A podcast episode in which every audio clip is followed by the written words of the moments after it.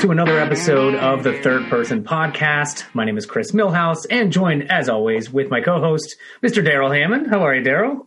What's up, dude? We got a uh, we got a doozy of a podcast for everybody today, as the kids say. Uh, really great one. Uh, something a little bit different out of the box. Um, and also, if we have some new listeners today, uh, we are normally a comedy podcast. Obviously, Darrell is a longtime SNL cast member. I am a stand up comedian 15 years, been on some other stuff, but. Uh, we normally do kind of a comedy podcast, um, and uh, we are still we still have some bright moments in this one. But uh, we did, you know, when we have a politician on, we decided to ask uh, some serious questions because our guest today is Mr. Andrew Yang, who was a former uh, presidential candidate and now current mayoral candidate for the city of New York. So, mm-hmm. you know, we thought to uh, we thought to not only think out of the box as far as having him on as a guest, but um, to ask him some real questions. Darrell and I are both New Yorkers. We really wanted to know some of the answers to things that are you know legitimately important to New Yorkers. Yeah, and I've been looking at um, you know, a lot of video of him, been reading about him, and um, I can see why Chappelle likes him, dude. He's a very serious guy and really bright, you know. And oh yeah, he's he's definitely very smart, and uh, and, and when you talk to him, um, you get the sense of the force of, of a very strong personality. Um, it's hard to show that sort of thing in the presidential spotlight sometimes. Doesn't it's not easy for everyone, but he's a serious dude and real smart. Yeah, he's gonna. You know, I'll, I'll give you my my impression of, of Andrew. Andrew, I I found very likable. I found that he is a very optimistic dude. I think that he is a guy that genuinely cares and genuinely wants to make a difference to change. You know, not necessarily just you know, as a presidential candidate, but out of the city of New York, he sees problems, and I think that uh, I think he's got a good head on his shoulders to be that guy to maybe change some things around New York. And whether he wins or loses, I think that he should still, I think he will still be involved somehow with the city, if not with you know the the United States government, because I think he's got some great ideas, and I think he's you know he's a bright dude. You ever listen to him talk? Um, he is thoughtful and and knows so I mean knows so much stuff, dude. he does. Um, and he's likable. He's very likable. He's a guy. I think that I think you and I liked him. At least, I mean, we both liked the interview. I mean, he was he was a great interview. He's a great guest on our podcast here. But um, one of the things that we set out to do because politicians seem to be these polarizing figures so much, it's hard to really see who this person is and to get a good insight into their true, you know, personality. And and I think we did that. I think we, you know, for lack of a better term, humanized a politician on our podcast. And not that he hasn't been humanized on any other interviews or not, but uh, sometimes like CNN and, and places like that tend to just ask hard hitting questions without asking, you know, who is Andrew Yang? Like, you know, why did Andrew Yang get into politics? And it gives us a good insight into him. And, uh, you know, I thought I found him, I found him charming. I thought I found him, um, you know, just a really, it was really cool to get to know him and to get to see who he is. And he's got a great sense of humor. It's no wonder that Chappelle and comics definitely back this guy, you know, Chappelle, Chris Rock, you know, but a lot of, a lot of big name com- comedians are, are behind this dude. Yeah, Chappelle and Chris Rock are brilliant guys. I mean, real smart guys. And it's not just that they're funny as hell; they're smart guys. If you ever have a conversation with them, and they picked this guy, and uh, really makes you want to take a look at him. And when you take a look at him, he looks real good. He does. And uh, real quick, I doubt Chappelle's ever listening, but if anybody who knows Chappelle's listening, um, you know, to give us give him our best because he did come down with COVID nineteen recently. Uh, down Dave Chappelle. Oh God, I'm so sorry. Yeah, I guess he's asymptomatic, so I think it's okay. I mean, that's what I read. So um, I guess he tested positive down in Austin, but uh, quick and speedy recovery. Hope he's going to be okay. We both, you and I, both love Dave, and uh, been fortunate. Yeah, he's a monster talent and a genuinely decent human. Oh, he's a great guy. He's a guy that's he kept every time I ran into him, he goes, "I know who you are." He goes, "But I'm bad with your name." And I said, "That's fine." Just Yeah. having Dave Chappelle say, "I remember who you are," and then he quoted specifically, "He's like, oh, we did this show together and this show together." I was like, "How do you remember that?" Like he's just a a sweetheart of a guy, and uh, you know, it he- obviously tremendous talent, but. uh Get well soon, Dave, so you can get on the road with Mr. Andrew Yang and help him uh, help him secure that New York City mayoral uh, candidacy here. But um, but yeah, we've got a really great episode. And uh, as a reminder, or uh, if anybody new is listening, um, please add us on social media. Make sure you, you give us uh, the old ad. We do update stuff on social media quite often. Uh, I, I am at Chris Millhouse. Darrell is at Darrell C Hammond on both Twitter and Instagram for both of us. And uh, make sure you hit subscribe and download. Share this podcast with your friends. And if you like it, which I hope you do, give us five stars. That would be great. Uh, I think on our next uh, podcast, Darrell, I think we should read some of the comments back.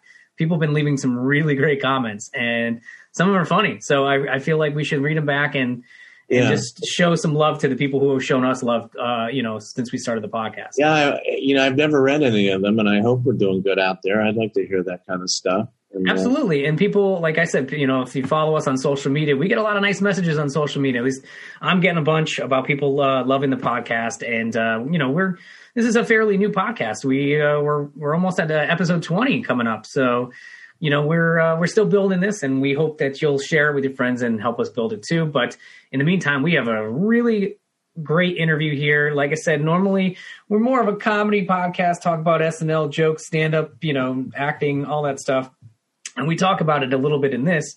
Um, we have a little bit of fun with Andrew uh, in the beginning, and at the end, we have a lot of fun there too. But we do get some serious questions in there too. So if any New Yorkers are listening, hopefully you find this informative.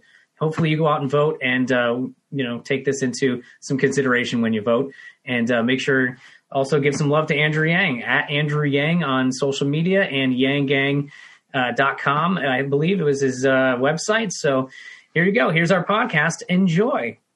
Welcome to the podcast, Mr. Andrew Yang. Andrew, thank you so much for being on the third person podcast today. How are you, Andrew? I'm doing great, and I am literally the third person in this podcast. You So are I the third That's the norm, though. I, I, I sense that uh, the two of you are um, uh, constants, and then you bring in someone like me. Yeah, and obviously you know my co-host, Mr. Darrell Hammond, uh, Saturday Night Live legend. Uh, and then for me, I know we've never met, and you probably don't know me, but I'm a stand-up comic. Uh, 15 years, I've been in the circuit for a long time. Uh, and uh, you know that's one of the things I kind of want to talk to you about to start is that uh, you've got some pretty strong stand-up comedy connections there. You got some big names in your in your corner, Mr. Andrew Yang. Well, thanks for saying so, Chris. You look too young to have been doing this for 15 years. I'll take it. Also, you don't have that jaded quality that many of my my friends in comedy have. Oh, I, I, I do. Trust me. That's just one of those things that uh, you know. It's we don't know each other that much. No, it, it's interesting you say so, though, Chris, because I, I um, am fortunate enough to have a number of friends in comedy, um, and occasionally someone asks me why I think that is, and uh, you know, I identified a couple things, but I think the main thing is that comedians are truth seekers and truth tellers uh, in a time when that stuff seems like it's in short supply. so I think that's Absolutely. that's number one. Um, number two might be that I don't take myself that seriously. Uh, and number three was probably that I thought that uh, Shane Gillis should not have been fired um, when he made some um, uh, offensive jokes or comments about me, actually individually. Um, and I said as much. And uh, like I heard from a number of comics saying, you know, thank you for sticking up for Shane. Well, yeah, that's interesting. I didn't know that you were uh, one of the people that stuck up for him. Um, I mean, it was pretty jarring when he got hired, and then all of a sudden, you know, those comments came out from his podcast. So, I mean, that's that's um, that's big of you to, you know, basically come to his defense. Yeah, I, I figured I was one of the people that it was individually um, like remarked upon or offended, um, and so I thought, well, I, I suppose I should say something because if I don't think that someone should lose their job uh, or livelihood over this, then um, and I was the person who, who was directly named.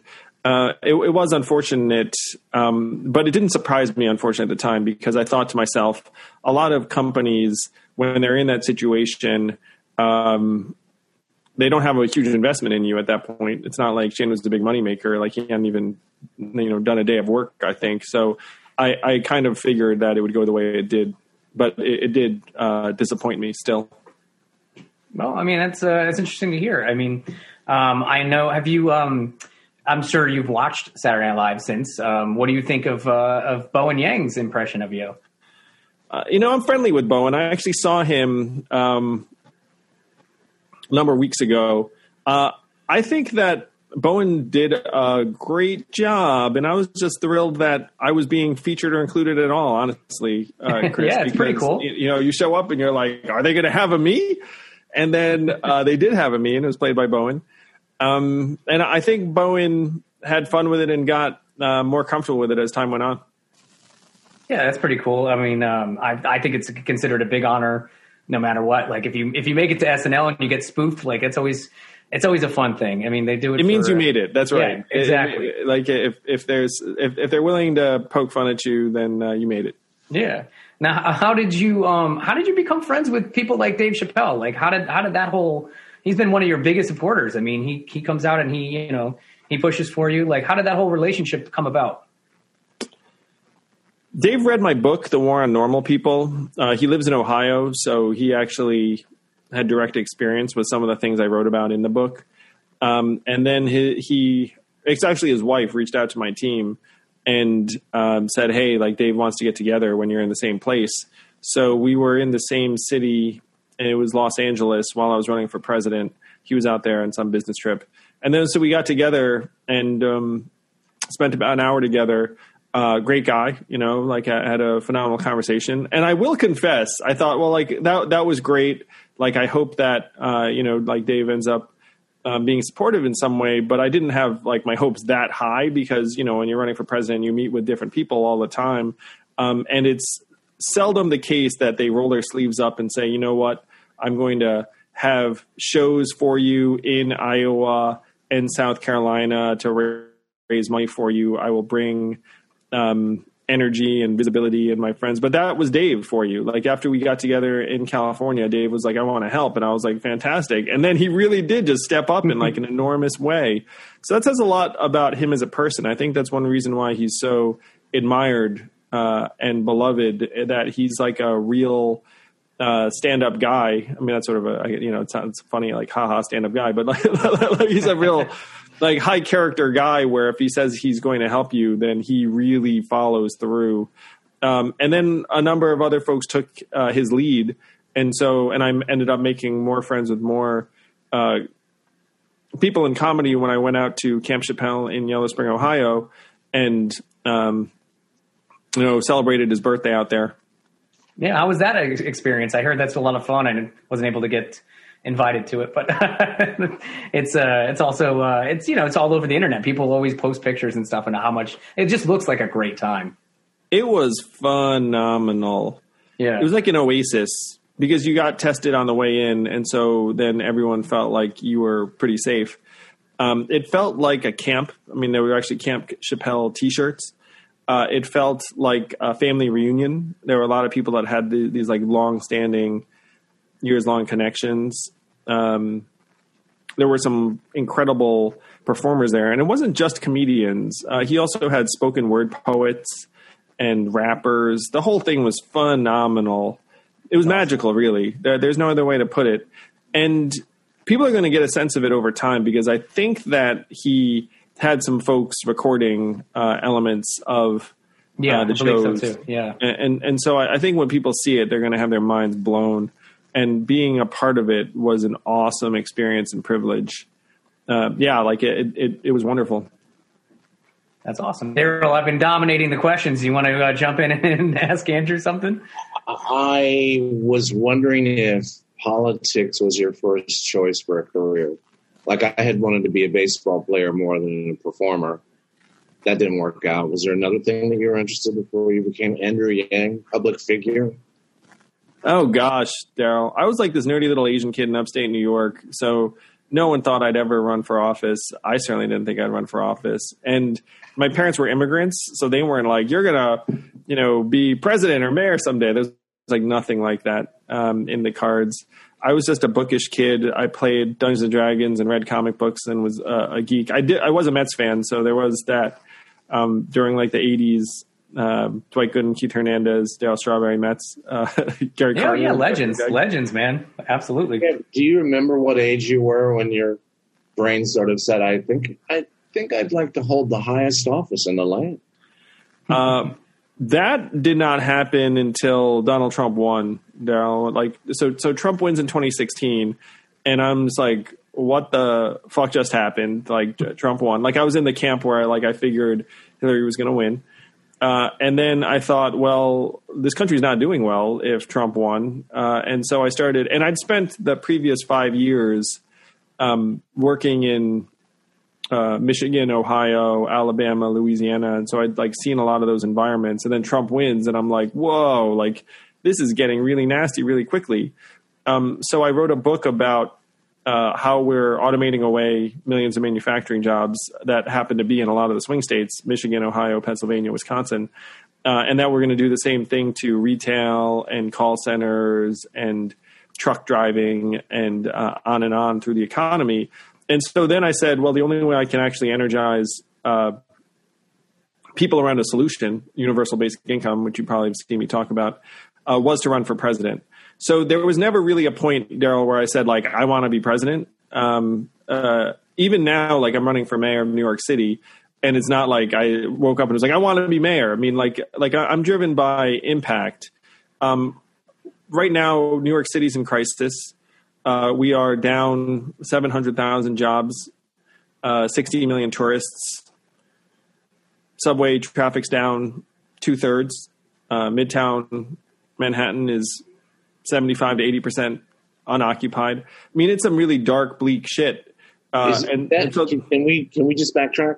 Midtown Manhattan, 70 to 80 percent vacant.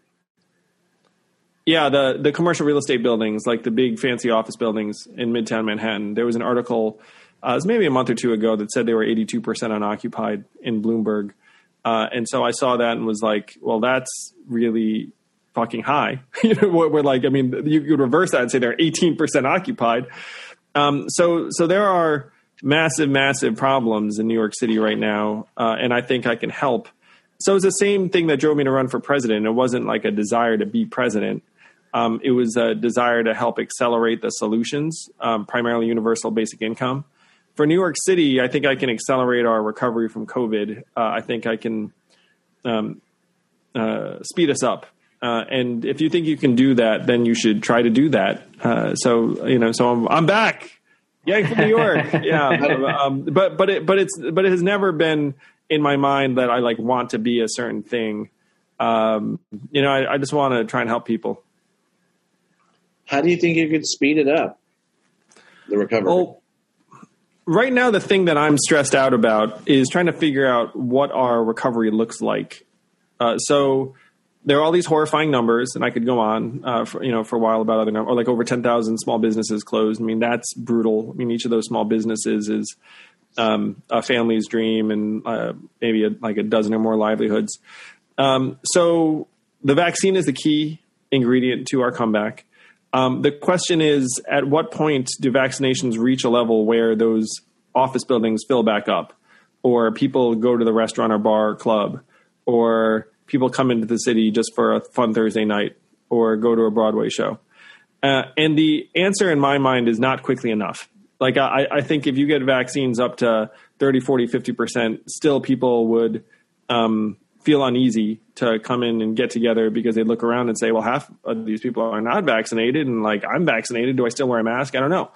So, one way I think we can speed up is by having a vaccination passport on our phones that we just show the venue on the way in saying like I was I was vaccinated. And then as long as you know everyone in that venue is vaccinated, then you can take your mask off and literally breathe easy uh, because it's just like a, a, venue full of vaccinated people um, or an office full of vaccinated people. And that's the kind of thing that you need to have in place if New York City is going to come back from COVID more quickly. Where if we can become a place where folks actually can congregate safely and intelligently, uh, then we can bring folks back. Whereas if we don't lead in that way, then people will probably um, wait and see. But like as the the time passes, things are getting worse, not better, for a lot of business owners. Yeah, I mean these are these are really great points, and um, you know I don't, I'm sure if you're aware, but Darrell and I are both New Yorkers, so we both have a lot of concerns about our city. And let's face it, man, like Bill De Blasio has done a shit job, at least my opinion. I don't know, I can't speak for anybody else, but I, I think that the bar is set so low that uh, it, you know, a, a new mayor candidate, whoever takes over, is going to not have an easy job, but uh, should be we should be better off in our city with whoever takes over, whether it's you or one of the other people that are um, qualified to run for office. Um, basically, uh, to quote a joke uh, from my friend Charles McBee, is that you know um, during this pandemic we've seen a struggle for leadership between Cuomo and De Blasio, and basically De Blasio is like our dad, and Cuomo Cuomo's like our stepdad. Cuomo's coming in doing all the work, getting no real, you know, credit for it. Where De Blasio is like our real dad, going, "Oh yeah, you're still around. I forgot about you." So, like, how do you plan on how do you plan on turning the city around? Uh, just and and working with Cuomo to just make things, uh, you know, to get it back, get it back to normal. Besides the few things that you've said already, like, there's a lot of problems. I mean, you're in for an uphill battle. Yeah, it's going to be a really long road back, and the city and state need to be working together at a higher level. Uh, I, I, think um, Governor Cuomo will find a partner in me. Um, we he's 100 percent right. We need to go to the feds and say, look, uh, you know, New York has been paying 25 billion dollars more uh, to the federal government that it's been receiving for years, and it's payback time. You know, like, uh, and there is no national recovery without a New York City recovery um, or a New York State recovery. Uh, and so I'll help Governor Cuomo make that case because he's right. Um, we need to get on the same page about vaccine distribution and uh, hopefully a way of communicating quickly that people have been vaccinated so they can get together and we can start reopening things. Um, my goal is to have a really uh, cooperative and collegial relationship with Governor Cuomo because our interests are completely aligned. I mean, if you look at New York City as a proportion of New York State's uh, economy, it's really significant.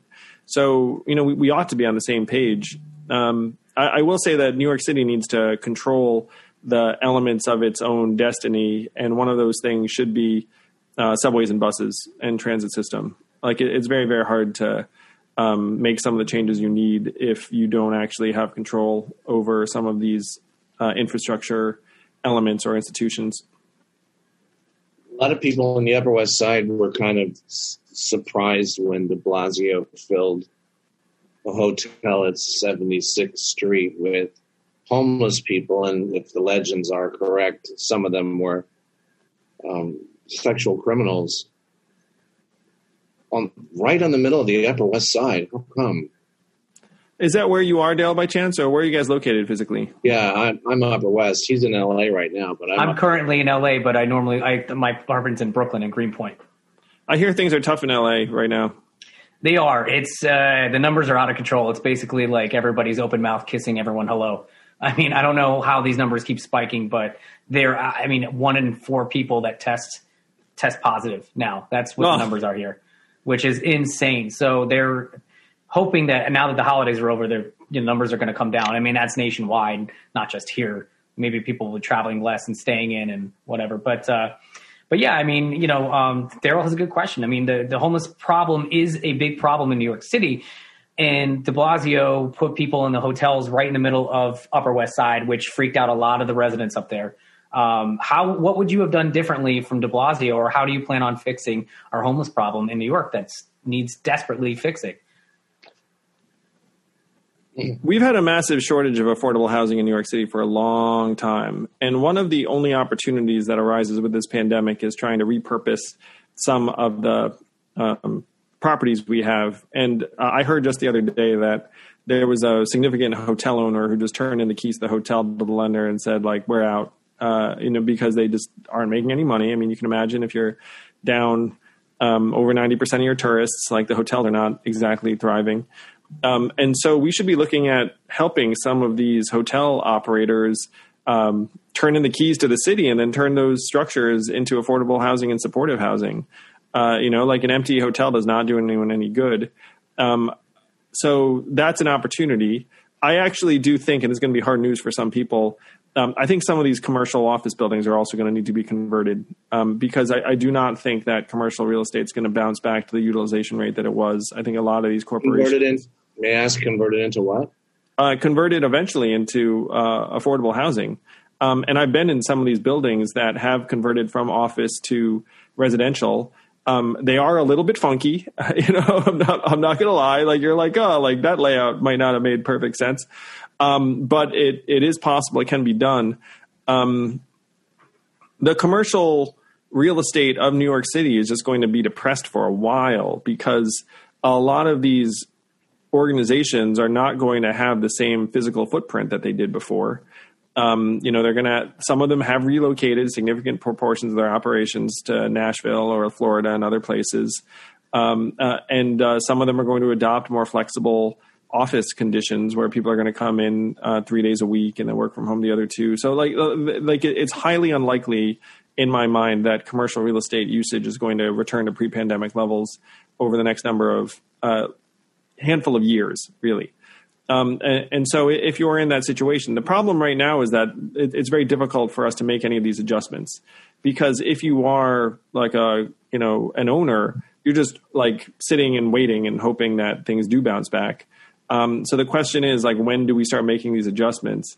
And I think the city can actually help uh, a lot of these adjustments happen more quickly. Because if the city goes to a hotel owner and is like, "Hey, guess what? Like, we'll take it off your hands." Like a lot of these hotel owners have a lot of debt and so, you know, they're, they're, trying to figure a way out. And so if the city takes it on and says, look, now uh, we'll do it, and then we'll have like the debt holder take a haircut, and now we own this um, this hotel, and then we can turn that into you know supportive housing and affordable housing. Like that's the direction we need to be going. That's really smart stuff. It is. I mean, I, I hope that it, I hope it's realistic. I hope that we really could take over, you know, um, some of these commercial real estate buildings because if they're not being used, and you know we're not getting that type of um, business to come back to New York. We need to be using it for good. We need to be turning around the city and helping as much as can. Um, you know, to, to, to, be clear, the hotels are the lower hanging fruit. Uh, the commercial real estate's like a little bit further out because those yeah. conversions are not as easy. The hotels are easier, um, but I, I, do think at some point some of the commercial, uh, like real estate, is going to have to like take a hard look at itself. And if you're if you're elected mayor, like what would you do to ensure the tens of thousands in New York are struggling with substance abuse and mental illness receive appropriate and timely treatment? That's an important thing, and this is also what's causing part of our homeless problem as well. Uh, this is core to me. Um,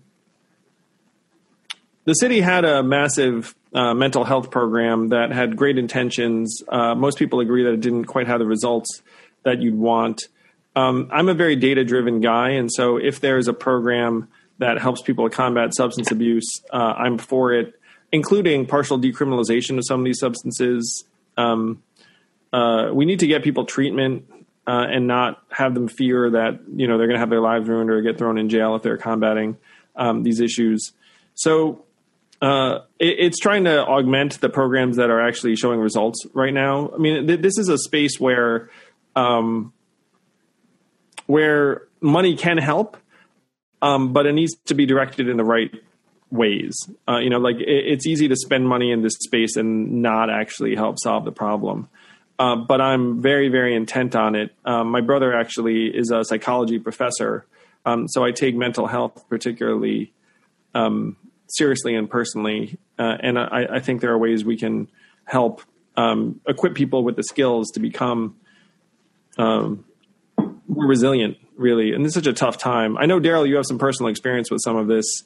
Um, I mean, in my mind, we all do. Frankly, I mean, like, uh, like that. I, I, can't think of most anyone who doesn't have some. Absolutely. Um, yeah, like like some struggle uh, and some need for. Uh, especially during the pandemic right now. Especially. Yeah, especially during the pandemic, yeah. no one's feeling good. Yeah, I feel like I'm alive because of. Uh, I had a couple of bucks and I could pay for the best doctors. And also, I had great health insurance. I mean, I don't know how you make mental health care affordable. Um, the people that are in the street, in my opinion, are trauma patients. It's a tall, tall order. to corral them all. You know, I have friends who are social workers, just to corral them all and improve them, make them better. I mean, that's that costs money and it takes time. As you're saying, you know, you're talking about the, the long haul, right? Yeah, I mean, the first thing is just get them into more supportive situations uh, where you can even start to begin that process. And the tough thing is, a lot of folks who are on the streets don't want to come with you. You know, like they don't want to go to a shelter. Um, so, uh, so it, it's really, really difficult. Um, but the crisis is getting worse, not better. Uh, and uh, it's one reason why my administration is already committing hundreds of millions of dollars to try and combat extreme poverty um, because to me it's very very expensive when someone hits our streets like really expensive. Um, and so if you can keep people off of the streets it actually will save you money. How's that expensive? Well so you mean you you called out what happened with uh, lucerne but um, the city sometimes is spending tens of thousands of dollars a year on um, housing for folks who are on, on the streets if they do put them into hotel rooms and other things uh, you know i think the, the rate there was something like two hundred dollars a night, which if you do the math is fifty thousand a year, um, more even. Wow. Sorry. So um, I guess it'd be seventy. So uh, so so there are things like that that are happening in New York City where we're spending tens of thousands of dollars on someone after they, they become homeless. Now, is this coming back to? Um, I've heard you talk about uh, in other interviews about your universal basic health or universal basic income. Um, so you, you mentioned I've, I've heard this before uh, for maybe our listeners who don't know. You were talking about uh, helping with universal universal basic income specifically for New York City. Do you think that that could help combat homelessness with that type of uh, you know issues with those type of issues? Oh yeah, hundred percent. I mean, that's one of the goals. Uh, where if you put money into someone's hands who's right at the edge, like it might keep them in their apartment. You know, it might keep them off the streets. Uh, and that would save us money because when when they're on the streets, they can become very very costly in multiple ways. I mean, you know, the human ways too, is a, in addition to the um, uh, use of resources. It's like, did you just say seventy grand per person? Uh, well, that that's what it'd be if you were spending hundred dollars a night. They're there for a year. That's seventy. Seventy grand, and that's one yeah. person. Okay. Yeah, yeah. Uh, so that that has happened in New York City, um, and so you know we have to try to spend the money um, more intelligently than that, and earlier in the process, like uh, you know again try and keep them off the streets. So that is the the goal, Chris, of the basic income um, that we're putting in place in New York City is to try and uh, help people, but also save us money. Um, and it's the right thing to do. Uh, you know, like we can alleviate extreme poverty in New York City, and I'm confident we'll get a lot of that value back. Okay. I mean, um, I also have a. I wanted to ask a question for uh, our producer, our sound producer Jim. He works full time as a teacher, and and does this part time with us. Um, for as for him, with his his main concerns with teaching is, what measures do you have planned to help undeserved communities, underserved communities, uh, with tools necessary to, do remote learning, and also oh. which you know, it's like, so bad. I'm sorry. I'm sorry for your friend. Um, for Jim, yeah. yeah, no. So Jim, like, so 29% of New York uh, residents don't have high speed internet in their home. Uh, so can you imagine trying to have your kid learn in that context? And of course, that 29% is disproportionately um, communities of color in the Bronx and other parts of the city. So when Jim is talking about those communities, he's right. I mean, a lot of these kids are not in a position to learn. Um, and, and, even if you do have online school all day, studies show that you're learning 30 to 70% less than if you were in person. So we should not have any illusions. Online school stinks relative to in person instruction. Yeah. Um, worse than online school is no school. So you have to try to get some of those 29% high speed internet uh, right now, happily, 99% of New York City has the infrastructure so that they could have high speed internet. It's just that the providers figured out they couldn't make any money off of these 29%, so they didn't bother trying to sell it to them or connect their homes or apartments or buildings in some cases. But the but the pipes there, like the wires are there. Um, and but so, how do we uh, change that? How do we get them the, this internet that's important? Yeah, so um, so I, my I've committed hundred million dollars to help subsidize um, high speed internet for folks who want it um, in these buildings and homes. Uh, and then you go to the providers and say, look, you're making hundreds of millions of dollars a year off of the franchise here in New York City. You already have the pipe laid. we want you to connect these low income households and you can charge them a bit and we will subsidize it a bit but you're essentially going to break even on this thing it's going to be pretty you know it's going to be a lot cheaper than like the the stuff you're you're doing now um, and lean on them and have it so that we also have some low cost providers who just want to do business um, and uh, connect more of these households. Now, realistically, not all of the 29% um, are going to get it or even want it in some cases because some proportion of the 29% have internet on their phone and they think that's enough. You know what I mean? Like it's probably not good for their uh, kids um, learning. Like your, your, your kids are probably not going to learn on your phone. Um, but like, there are some of these households that you know, like even if we get it down to a point where it's pretty affordable for just about every household, let's call it, um,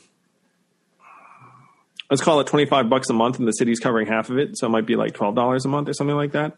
Um, there are still some households that would not be into it, um, but we have to get these companies to the table and say, look, again, you're making a fortune off of New York City, like help us connect these people. um, and, and, it's not even going to hurt you. It's going to be like, good, you already have the pipe laid. You're not going to lose money on this. Like, we're going to put some resources to work. Uh, yeah. Let's go. Maybe some um, sort of like tax credit or something for them could help entice them, you know? Sure. I mean, I know they're financial operators. I understand. Um, mm-hmm. But we, we can make this happen in a way that does not um, bust up their balance sheet. Yeah. And uh, speaking of, of education, one of the biggest things that uh, we've seen one of the biggest, um, I guess, uh, problems that we see, especially between Cuomo and and De Blasio, is the, uh, the I want to know what's what's your infre- infection rate threshold for school closures because it seems to be a lot of back and forth where you know schools are open and schools are closed and you know this this pandemic is running wild and it's it's affecting obviously kids and teachers as, as well. Yeah, as a parent, it's been frustrating. Uh, also frustrating. The city and the state have used different infection rates um, as measurements, and so that that adds to the confusion. Um, I think that the mayor's been in an impossible situation. Um, they did set a threshold of three percent, then they followed through on that um, when when we went past three percent. Uh, there were some parents who thought that schools should remain open. Um, I think that the tough thing here really is that the one size fits all um, may not make sense. And what do I mean by that? Um, there are some students who are really, really ill served by schools not being open. Um, I would not consider my kids among this group, uh, but these are kids that were behind anyway and are just going to fall further behind in a way that's like really, really devastating. Um, I, am going to suggest even that that there's not uniformity among teachers as to what they would prefer. There are some teachers who do not want to teach if COVID's above a certain rate. But I have a feeling there's some teachers who just would rather be in a classroom with their kids, and maybe they're young and have no health issues, and are like, "Look, I'm willing to to do this and take the chance." Um, and uh, and there are kids that are really, really suffering right now on multiple fronts. Um, so uh, I think it's responsible to say, look, if the infection rate's beyond a certain rate, like let let's close a bunch of schools. But I, I do think that we're not a monolith. Like there are like different families and different uh, teachers in different situations. Um, and there may be some uh, some things we can do that help some families. Chris, you're doing very well today.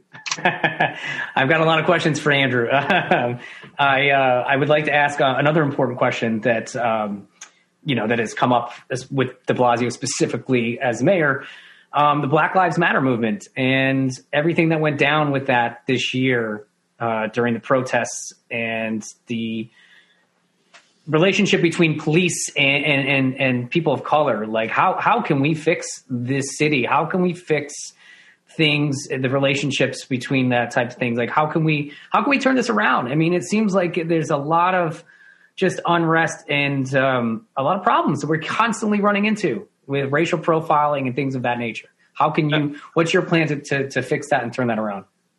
Uh, it's a brutal time. Um, uh, to me, a lot of this stems from the culture and the leadership the NYPD.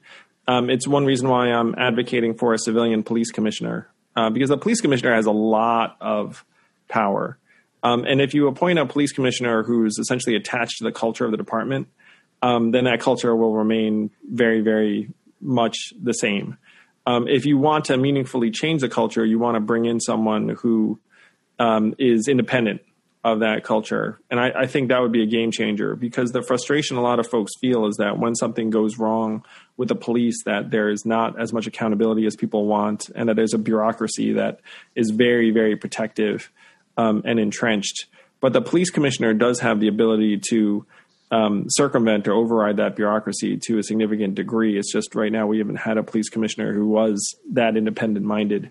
Um, so that's the leadership piece that I think we've been missing um, certainly as mayor, I'd, I'd um, also be uh, very, very um, engaged with efforts to try to reform um, some of the the practices. Where um, the tough part is like you know, crime is rising in New York City, and uh, we need to uh, try to keep people safe, try and catch the people that are um, uh, behind some of the those uh, crime statistics. Um, but at the same time, there are other interventions where you don't necessarily need to accelerate the or um, elevate the aggression and violence. Like you need to try and like diminish it. Uh, and so the the hope is that we have different types of people that can arrive on the scene if someone's having a mental health episode or having a substance abuse episode uh, that are trained for that that are not necessarily um, NYPD what is your understanding of the phrase defund the police? Uh, I mean, I think we all understand what it means. Like the problem is that when you hear it, uh, it sounds like it's very absolute. Like you're trying to go like to say like we're going to take the the police to. It sounds uh, punitive. It sounds almost punitive. Yeah, like yeah. Why, why, would you take money from the cops? Yeah, I, I think like the the principles that most people agree with are um, that we're underinvesting in a lot of communities, uh, which we are, um, and that in New York City, a lot of resources are going to the NYPD, um, and not just directly to the NYPD, but also to civil lawsuits uh, that are settling claims every year against various officers to the tune of tens or even hundreds of millions of dollars a year. Um, and and that's incredibly painful. Like imagine being a city that's strapped for resources, which we are going to be for years, and seeing that you're spending tens of hundred, uh, or hundreds of millions of dollars a year settling lawsuits. Uh, uh, you know that that money could have gone to anything under the sun. It would have been superior. Um, so so those are real issues for uh, for people. You know, so when when they see this, they think like, hey, we've been underinvesting, and some of the stuff we've been overinvesting in is not necessarily making us safer. Um, hey guys, I'm I'm kind of uh, short on time. Um, do you have anything uh, else you want to discuss before I go? I have to say this was a little bit um, more serious than I'd anticipated, but that's cool. I mean, you know, we're in a serious time. Well, I do. I mean, we are a comedy podcast, so I mean, um, we do have to ask you some, you know, obviously serious questions as well as some fun things. Um, uh, we can end this with uh, a couple of fun things real quick uh, that I had for you. Is that uh, you came kind of under fire um, with your Twitter video in a bodega recently, and I think you you played it off very well. I thought you you handle it. You have a great sense of humor, and Twitter, you know, had its field day with it. Um, so I'd like to ask you um, some rapid fire questions about New York to see your knowledge of New York. Uh, if you don't know the answer, it's okay. I'm here to educate you. I'm here to inform you so that you you know these um, answers. Um, so I, I, you know, I, I'm, um, uh, like I'm going to give a little bit of background. I literally talked to a, a, person who represents like the Bodega Association. Okay. And so I was like, oh, let me do something to like uh, promote bodegas. But you're right, we did have some fun with it. It was good fun. Yeah, uh, I mean, so you know, for anybody listening and the the people who uh, saw those videos, do you know what a bodega is? So here's the thing: if you look up what a bodega is, a bodega is one of the 14,000 convenience stores uh, around yeah. New York City that yeah. looks like you know they have tons of different. I mean, a lot of them are called delis. If you look at the signage, a lot of, of course, them are yeah. like you know, uh, like. I mean, certainly I know like the the janky bodegas with like the bodega cat and everything, like uh, you know, in certain places look okay. different than like my neighborhood deli, but I believe like they're all under the same like industry association, which unfortunately is the way my mind works. well, I mean, you know what a bodega cat is, right? So you know that what's the primary use of a bodega cat? Um, you know, I I thought it was just killing mice. I mean, maybe I don't know anything. That is, that. that's correct. You got that right. Correct. Nice. Uh, what are uh, what are Tim's? Um, Tim's, like I, am not familiar. Was Timberland. Timberlands, they're boots uh, Oh. that, that most New Yorkers wear. Uh, a lot of New Yorkers, I should say. Um, what is a loosie? Most New Yorkers do not wear no, Timberlands. I know. I, just, Like, I, come said- Chris, I, I, I. I changed it. I, I fixed. I corrected myself. Uh, what is a loosie Uh, it's a, a loose joint or cigarette? Correct. You of got that marijuana. right. Yeah, I- or I- cigarette. Actually, yeah. for some reason, I just thought it was a joint. I don't know. cigarettes is usually what they are when you go to the bodegas to uh, to order. You're like they don't sell them single single cigarettes. I think it's Uh, illegal to sell them singly, isn't it? It I is. know. It is illegal.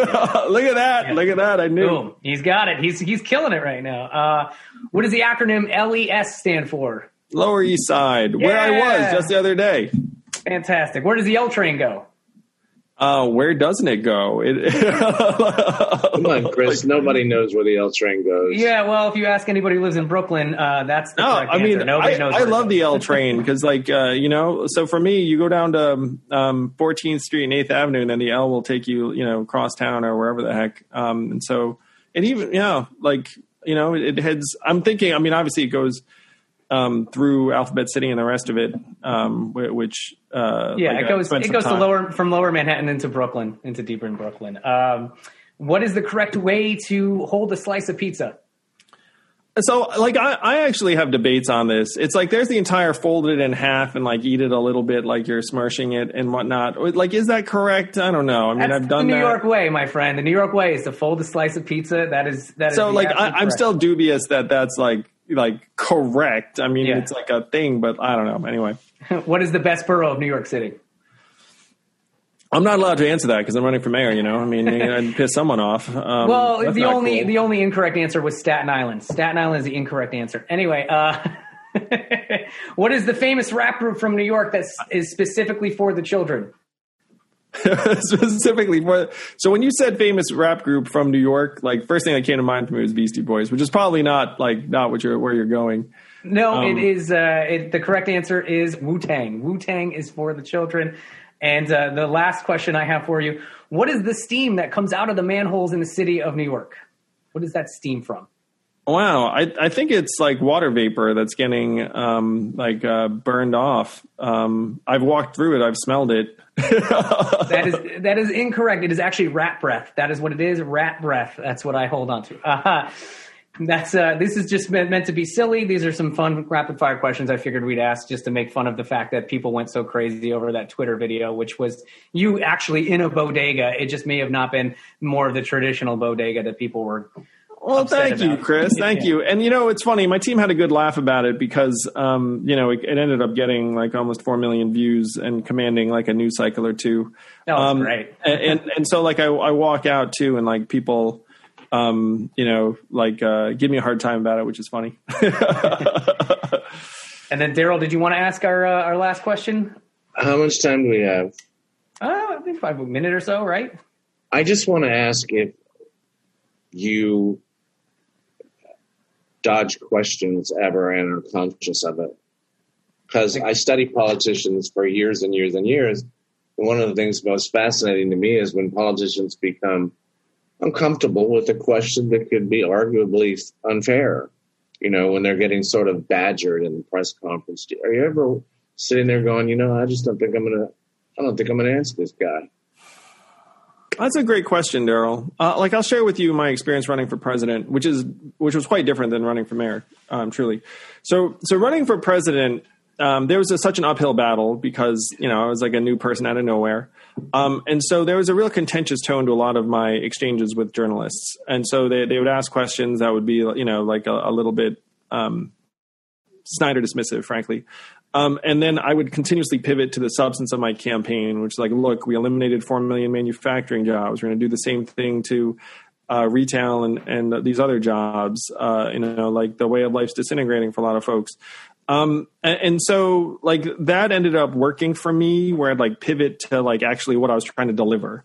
Um, and, and so you would, um, and so you kind of developed like a knack for that. Um, Mm. and and and and then like there's like a, a practice too um, um around like uh various media treatments and interviews um where uh like my instinct has always been just to answer the fucking question like someone asks me a question i'll be like i'll answer it Um, I did that actually for a period of time, and um, and then you realize in certain environments, like it, it actually is really not like uh, like it's not very wholesome what they're trying to do, and you're Yeah. actually answering the question uh, will actually like will be um, more harm than good. Um, so like the kind of human impulse you have to be courteous and like actually substantive and like answer a question and like you know like kind of assumes a degree of um, uh, fairness or like um, um, you know good intention on on like both sides. Um, and, and that was like something like in in this process where I had to learn, I had to develop. Um, it, it was not something I enjoy. Um, I much much prefer having a conversation with someone uh, that's like more human and like you know they don't have some kind of weird like gotcha me- mentality.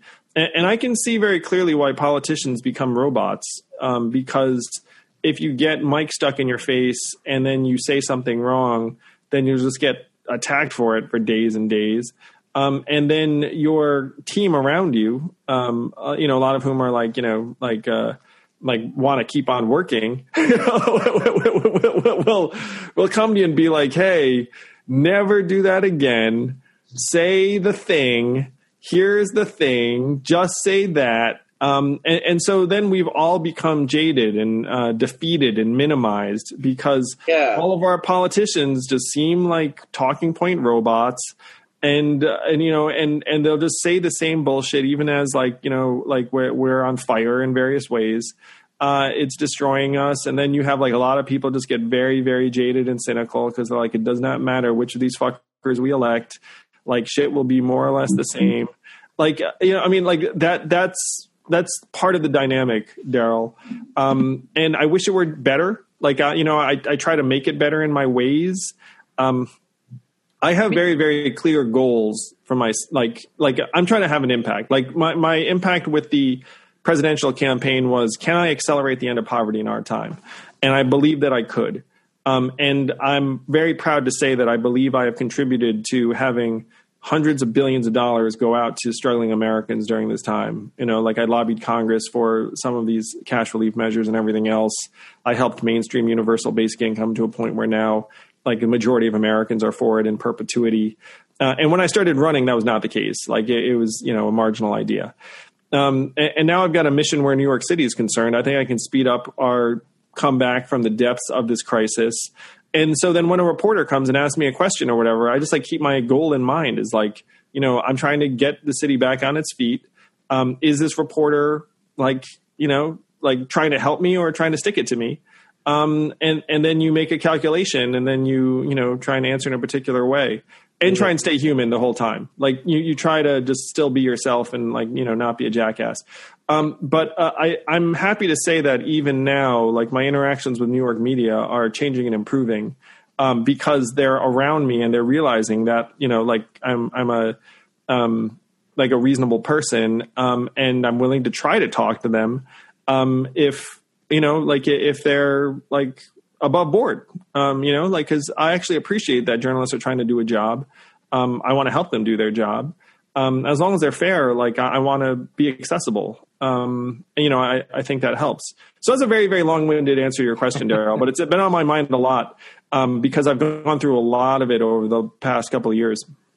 Yeah, well, I mean, I know I appreciate people that are direct and more, you know, not aren't afraid to to actually answer the question and answer it in a, you know, Can I for ask a a better follow up? human, a human answer. You know, Can I ask a follow up? sure thing Darrell Um, do you, the presidential spotlight, and, and I guess even the spotlight of being a, a politician in a major city, is so unkind and so unfair because those of us who are not in that spotlight can call someone up on the phone an hour after we spoke to them and go, you know what, that's not what I meant. I'm sorry about that. No, I had that wrong. It's harder for you to do that. And so I admire you guys when you're up there doing that. Well, you would know, Darrell, because you're in the business and you've been on live TV like you know hundreds and hundreds of times,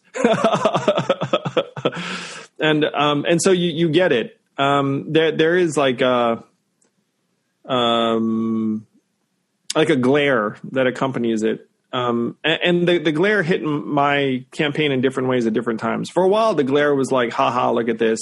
And then it, and then it became different over time. Um, you know, now the glare is different because I'm frankly, um, like a real contender in this mayoral race, uh, you know, and, and so people are very, very, um, intent, um, in, in, a way that wasn't true, uh, the last time, which you know I'm I'm happy about just because uh, you know it means I'm in position to to get something done. Well, I appreciate that. And then we had one last question for you before we go. Um, did you ever have somebody in your life that uh, inspired you? Do you have someone that's uh, maybe it's just in life in general or with politics, but who who is the first person that's really been that big inspiration for you? I've had so many inspirations in different ways. I mean, for a while it was my parents because they were immigrants and they worked so hard and seeing that every day. Uh, and then in entrepreneurship, I met this CEO of a small business and I thought, ooh, I want to be that. Like, you know, it's like that. That was when I thought I wanted to be an entrepreneur. Um, I learned a lot from my, um, my business partner, uh, taught me a lot about, um, not just business, but about life. I mean, he was, uh, uh a fairly religious guy, and like I was brought up um, quite secular, and so I learned a lot from him in different ways. Politically, um, it's been funny because like I've actually hung out with most of the major presidential candidates now. Um, uh, I was inspired by Bernie's run in 2016. Like I, I thought he was a real powerful truth teller. Um, and, and, seeing that race did inspire me. And then, you know, then seeing Trump win, I was like, okay, I guess I have to do something. Um, but uh, I, I, was a Berner in 2016. Um, I remember watching one of his speeches and thinking like, I agree with everything he just said. like that was all correct. Like, um, you know, let me, let me make a donation because like, you know, like I, have not, um, felt this way. Um, so the, I guess, uh, so that, that's a little bit of my, uh, arc in terms of people inspiring me. That's great, man. I mean, uh, Darrell, do you want to ask anything else before we uh, wrap up with Andrew? You do any impressions? Do I do any impressions? I, I, did have a couple of impressions of some of the political figures uh, for a while. So I had like the Bernie, you know, you know, this economy is working for the millionaires and the billionaires who've been making out, becoming richer and richer anyway. And then what else did I have? Not very good, obviously. No, the reason why awesome. I'm not SNL. It's not awesome. very good. Um, Um, who else did I do on the trail? I tried to entertain my team sometimes, but I won't inflict any more of this on you. Plus, I probably just like lost, uh, you know, um, like lost someone's support. no, no, not at all. If anything, you probably gained more support because you gave it a shot. You know, like yeah. I'm terrible at impressions. I I ride the coattails of this SNL legend. He's he's fantastic at all of these. I liked it very much. That's all I want to say. I thought it was a really good step for someone who doesn't spend eight hours a day poring over reel after reel after videotape after videotape for 40 years. So wow, that's what that's what it takes. Oh, that, yeah, make, that makes sense. Nasty work. It's well, nasty work. You're one of the best in the world at it. Congratulations to both of you. I I, I do love comedians, entrepreneurs, humans, uh, folks like you who elevate and entertain folks. And uh, hopefully we'll help get the city back on its feet. Come on back soon, Chris. LA, boo. I will be back in the next few weeks. And uh, I hope that, uh, you know, I hope to see you if you get mayor, you know, hired as mayor. I would love to see what you're going to do with uh, to help the arts and entertainment and the restaurants and everything, the whole city in general come back. I am all about it. Anyone who wants to find out more about me and the campaign, you can go to andrewyang.com.